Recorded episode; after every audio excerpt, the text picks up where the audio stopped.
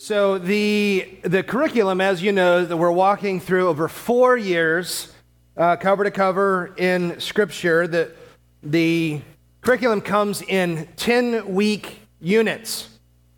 On week ten, it takes some time to review the previous nine, just so that there are these regular patterns of review and reminding. So here's how we're going to do this today. Uh, we're going to do a short video. It's just over four minutes uh, from Answers in Genesis, and then we're just going to do some open Q and A. So if, if, there are things that, as we've walked through this, you might have questions about, uh, we're happy to discuss those and field those questions with a reminder: I am not the expert on all things creationism, so I may answer your question with "I don't know," but I'll find out. So that's okay. You don't have those weird, uh, false expectations of me, uh, which is good because I will disappoint you every time. Uh, so uh, we're going to go ahead and watch the video, and then we'll go from there.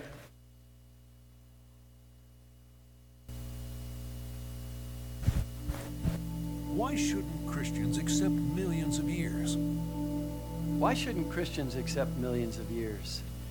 Today, most Christians seem to accept that idea and they have for the last 200 years. But there are a number of reasons why we shouldn't. First of all, the evidence in Genesis 1 is that the days of creation were literal.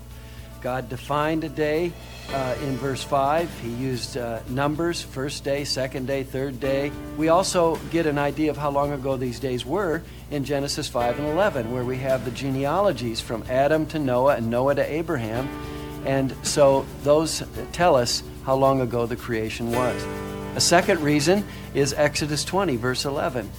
God gives the commandment to the Israelites to work six days and rest on the seventh because He created in six days the heavens, the earth, the sea, and all that is in them. We can't have any creation before the six days, and God uses the same word for days in both parts of the commandment showing that God created in six literal days. The third reason we should ex- reject the millions of years is because of Noah's flood. Noah's flood literally washes away those millions of years because that millions of years idea came from supposedly the geological record.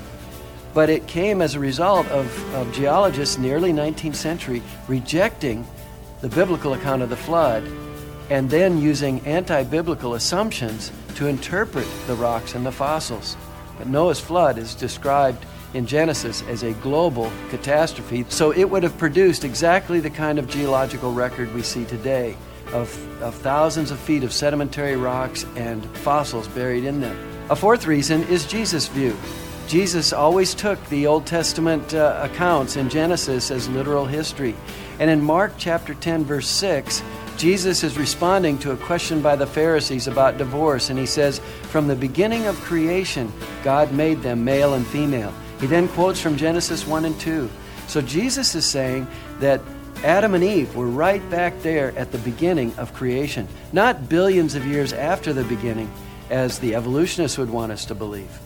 A fifth reason we should reject the millions of years idea is because of the Bible's teaching about death. The Bible says in Genesis 1 that God created a perfect creation. It was very good. People and animals ate plants, they didn't eat animals. And then God cursed the creation, bringing death into the creation. And so Paul says in Romans 8 that the whole creation is now in bondage to corruption. A sixth reason is because science has not proven millions of years. See, the millions of years doesn't come from the rocks and the fossils. It comes from the interpretation of those things. And those interpretations are based on anti biblical assumptions that dominate the scientific community today. So the rocks don't say millions of years, it is the interpretation. And finally, uh, we should reject this because the radiometric dating methods are not foolproof methods for giving us the age of rocks. Those methods are based on anti biblical assumptions, again, and there's good reason uh, to believe scientifically that those assumptions are false.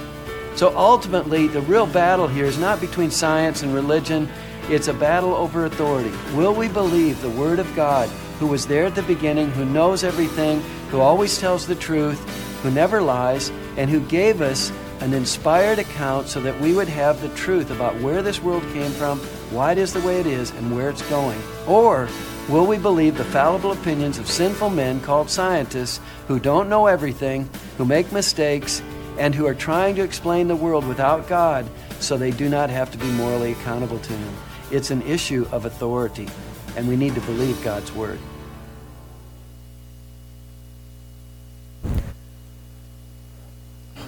We picked that video because it kind of summarizes in short fashion uh, the last nine weeks as we, have walked through Genesis 1, Genesis 2, and the first part of Genesis 3.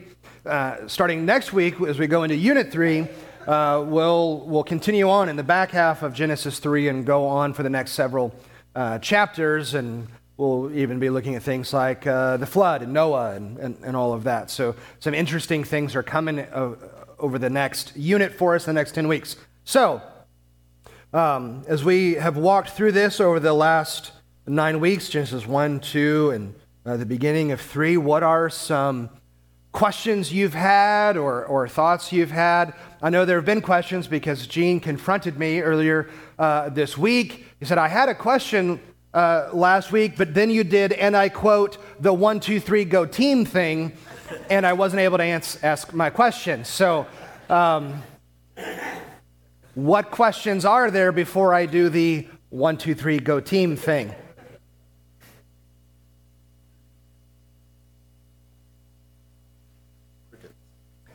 Yeah, I know, crickets. It's not a question about crickets. Yes, ma'am.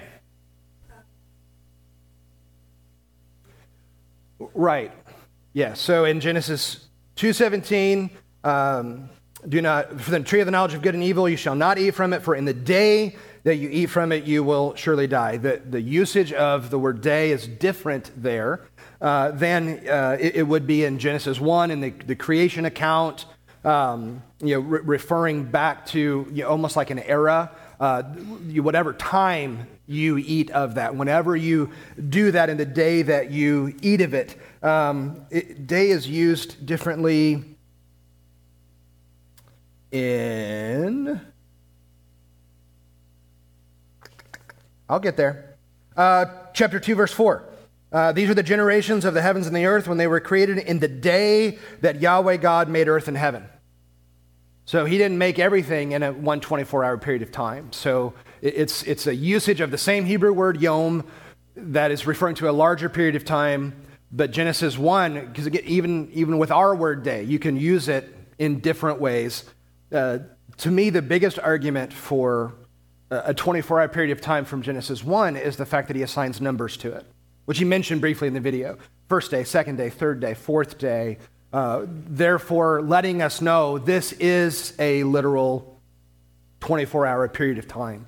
So when he says day, he means day. Yeah. Yes? So none of the animals in the garden ate other animals. Correct. They all, everything was vegetarian, including the people. So it's not until after uh, the flood, when they come off the ark, that God says, just as the green plants were, the animals also are, are for you to eat. So there is no you know, animals eating other animals, because there's no death before the fall in Genesis 3. Everything is, is living. Uh, so they're all eating broccoli and kale, and all, which is weird considering uh, God calls it paradise. Um, we, we, yes, we can. Yes, if you know Romans eight twenty eight is says God uses all things, including all the bad, for our good. So God uses even Adam and Eve's sin to bring about steak, burgers and pork chops and thing, things like that. So God is very gracious and kind to be able to do that. So, yes, you, you've read that right. There, there is no death of any kind, including animal and animal death. Yeah. Michael. That's a great question. So, when God says to them, In the day that you, that you eat of it, you will surely die, there is no death. They have no experiential knowledge of, of death. Nothing around them has ever died. So the only explanation is that God has explained to them what death is. I mean, this is not a full manuscript of all that God has told them. You know, the, the text tells us God walks with them in the garden in the cool of the day. So there is this relationship that they have uh, with God as He's teaching them how things work and what, what creation is like. So even think of um, you know, what, what happens if they, you know, the, the first time, to, to be crude, but this is where my, my head goes. Um, do you think they freaked out the first time they went to the bathroom? They had never gone to the bathroom before. Do you think they were going, What is this? Yeah, this isn't, this is weird. This isn't supposed to happen. What is going on here? Um, yeah, why am I leaking? It, you know, has, is, has God explained to them, this is how this goes? They don't know how to do anything. Um, so either God's explained it or he has embedded it in their preformed knowledge that they had when they were created. Remember, they're not created as babies, they're adults. They have evidence of age, so they might have been created with some knowledge. Uh, we, and we don't know what that is. The text just doesn't speak to it. So I saw, yes, saw a hand back there. I see that hand. Ooh, that's a good question. Uh, so, does that mean at the end of creation, when God restores heaven and earth, that the dinosaurs will be there with us? I hope so. Wouldn't that be cool that extinct species are brought back to the earth? That was, whatever was part of his original creation gets to come back. Um, well, yeah, there will be no death in heaven, so they're not going to eat us. So, so that's good. Yeah, yeah, yeah. yeah well, there's going to be like Jurassic Park in heaven, that, but they won't rebel and you know kill us all. Um, so it, it would stand to reason if God is restoring things back to Genesis and the paradise of Eden and the original creation. Again, new heavens and new earth. It's the same language from the early chapters of Genesis that as part of a redeemed earth, we, we could absolutely have dinosaurs there that aren't deadly. Um, we don't have to be vegetarian. I hope not that we have to be vegetarian. So through, um, through Isaiah, one of the, the prophecies of you know, depending on how you look at it, whether the millennial kingdom or in eternity, one of the descriptions of life there is eating the choicest of meats and the finest of wines. So I'll take that to mean filet. Yeah. Yeah, we're, we're going all Flintstones. We're, you know, we're going to have the big steak on the plate. Um, and we'll, yeah, we'll, we'll do that. Yeah.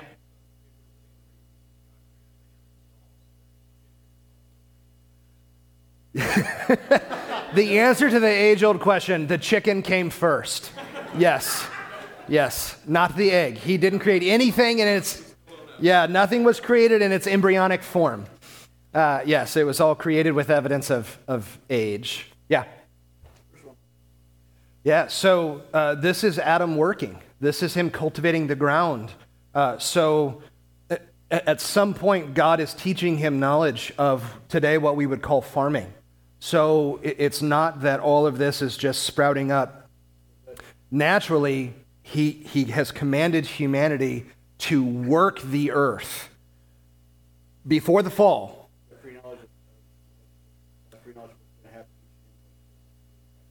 Oh, yeah, I mean, it could be of him teaching him what he's going to have to do. The, the change that happens after the fall is now the earth is producing thorns and thistles it's, it's now hard work to eat from it. it. It seems like it was easier to cultivate the ground. Yeah. Because we have to you know, remember what Romans 8, and he mentioned it briefly in the video. Um, the earth itself, the planet, was broken by sin in the fall. It's not just humanity that is condemned to death, the earth is condemned to death. So all of the universe now is condemned to death because of sin. Uh, so e- even our farming practices and the ability to cultivate has changed because of what sin has done to the planet. So, so think of, um, you know, in the, in the book of uh, Nehemiah, after the Israelites come back from the Babylonian captivity and they rebuild the walls. And with Ezra, they rebuild the temple. Um, and, and what a glorious day of, you know, they've been in captivity for 70 years. They've restored the city. They've restored the temple. They can worship God appropriately again according to the law. They've got the walls built up to protect the city. And the text tells us that the, the older Israelites who had been in Jerusalem before the captivity, they come back. Um, they're, they're weeping. Everyone else is rejoicing. But the older Israelites are weeping because they saw it in its original glory before it was destroyed.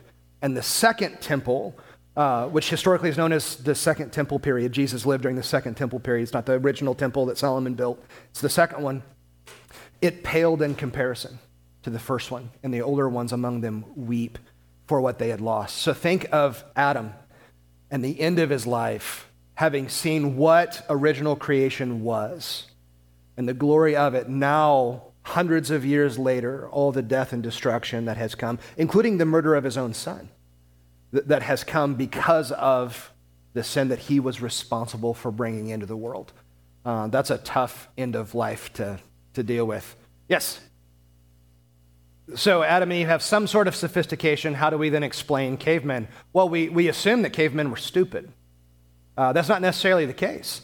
Uh, you know, uh, C.S. Lewis called it chronological snobbery. That, that when we look back, we, we're better in all ways. You know, our books are better than theirs, and we, we're more enlightened. We know more than they know. Uh, that's not necessarily true. Uh, so even back then, the things that they knew, you know, they, we still don't know how the ancient Israelites built the pyramids in Egypt when they were slaves. We couldn't do it today, yet they did it without modern machinery. We, we don't have the modern machinery now to do it. So, even the ancient temple in Jerusalem, um, there are foundation stones that they have dug up that are so large they literally do not know how they moved them into place because today they're too big for us to move into place without breaking? I mean, it's insanity. So they, they knew far more than we give them credit for. Now, they may not have had uh, alphabets like we have. You know, that was a, a later invention, and written language, all that comes eventually over time. So, you know, the drawings and stuff and caves and all of that, that's just their language. That's how they're communicating story. It doesn't mean they were dumb it just means they didn't have the alphabet like we have. So they're not writing books, they're painting on cave walls. Uh, so, for example, again, ancient cultures. Um, uh, I had a friend sent me an article this week. The, you know, the Roman roads that the Roman Empire built around the world are still there. They have not deteriorated, they're, they're still there. Um, you know, ones that Paul mentions, that Paul himself walked on in his missionary journeys, are still there. You can still walk on them. I mean, it's fascinating. The Romans invented a form of concrete that was self healing, that it, its chemical makeup, when it would crumble, would heal itself and reharden. We can't do that today. But the Romans did it 2,000 years ago. I mean, it's fascinating stuff. So they're not near as dumb as we think they are. Um, they, they were quite sophisticated in what they did. Their knowledge of creation, of the world itself and how it worked um, far surpassed anything of modern society today. Yeah. Yes, ma'am. Yeah, yeah, yeah. They're witnessing with animals. They're, they're, they're obviously reproducing. The command from God to creation is to be fruitful and multiply. Uh, it's, his crea- it's his command to Adam and Eve. That's his very first command, is to be fruitful and multiply. So, he didn't tell them that. Uh, yeah, we, we just don't know because, again, we don't have a full script. I wish we did. That would be great if we had that. Well, get, well, yeah, we don't know how big the garden is. So, um, you know, they're going to start having, you know, high rise apartment buildings to fit more people uh, in the garden to, to have it go up, especially with no, uh, with perfect bodies. They have no physical issues that would cause them to not get pregnant. Um, so one of them is the Tigris. So that one. The other one's um, not necessarily. Uh, so so people throughout history have used those four names and the fact that all of them come from the Garden of Eden to attempt to find the location of the Garden of Eden. So if you followed those four rivers up to their source, could you then find um, you know, paradise uh, and all that? So people have, have tried to do that. The problem is after the flood, all that's been destroyed. Um, all that's gone. Um, and even the, the maneuvering of the rivers and their flow, they're not even close to where they used to be. Yeah, all that's changed. And even naturally over time, you know, rivers change. Yeah. What else? We got a couple more minutes. Well, I'd imagine the angel didn't drown in the flood. They have wings, right? Can't they fly? Oh. Yeah. Yeah, they're they're sort of above creation. it's like one of those scenes from a scary movie. The water's just creeping up, and it, you know he's having to. Yeah. Who knows? Yeah, I, yeah. Do angels breathe? I don't know. Yeah, I know they have feet. They have wings. Yeah. Yes, sir. Sometime during creation week. We have no record of it specifically, but they are, as created beings, they would have been made during sometime uh, creation week. It wouldn't have been beforehand, because then your creation starts before creation week. Um, so imagine then how quickly Satan, who is an archangel, falls. I mean, it's, it's almost instantaneous. I mean, it's within days of his creation. He immediately wants to be God. Uh, Isaiah 14. That, that's, that's what's going on uh, there. Uh, so he very quickly as a created being, rebels against his creator, uh, which, again, we're preaching from Psalm 2 today. That's, that's what Psalm 2 is about. It's rebellion against, against God. Yeah. Yeah. Yep. Great question. Where did all these people come from? Uh, and, and, and some people even ask, where did Cain's wife come from? Um, it's because he married a family member. That's why. Uh, so think even over the course of your lifetime, kids, grandkids, great grandkids. Now imagine living for 900 years. You know, how many generations are being born, and generations upon generations are being born. So, very, very quickly, uh, through the life of Adam and Eve, Cain, all of that, it's, it's instantaneously growing at an exponential rate. Um, so there's a lot of creation that's happening. They're moving, they're reestablishing different areas. Uh, so it, it, could be the case, you know, did Cain marry his daughter or something like that? We, we, we don't know. It could have been a niece or, or whoever. It could have been two, three, four, five generations removed, and possibly that they had never met. So it, it doesn't mean that he's marrying his daughter that he, you know, he's raised or anything like that. So these numbers are, are growing quite rapidly. So the population of the earth isn't small, it's quite large. Uh, because, again, think of all these overlaps of generations over the course of that time when the genealogies tell us, and they had other sons and daughters. It's quite an underrated phrase. Um, they, they've got a bunch. So, and, and they are intermarrying within their clans and families. I mean, we know that. Um, because, I mean, a- a- Abram and, and, and all of that, they're marrying their brother's daughter and all kinds of stuff. Um,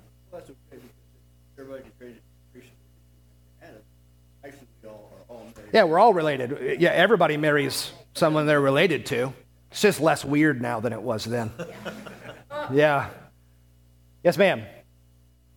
So it, it could be one of, one of a couple of things. It could be that um, there, there is no sea because there's no need for it, and we've all come together. You know, creation is originally one large piece of land. You know, scientists call it Pangea. All of that, you know, the, the continents sort of fit together. Uh, the flood is what maneuvered them around the world as we know it today. Um, and separated them and tectonic plates and, and all of that. So it could be what that means is all of them have been brought together and there's no sea that separates people from one another anymore. Or it could be uh, you know, the sea was viewed as the place of danger and the place of chaos. Uh, and remember where John is when he gets this vision. He's on an island penal colony um, with the waves crashing against the rocks, and all that's gone. So it could be, you know, metaphorically speaking, that there is chaos and darkness and death. All those things are gone. God has removed those things from his creation. Yeah. Now, that's how quickly time goes. And just like that, uh, we're out of time. So, Gene. One, two, three. One, two, three, go team.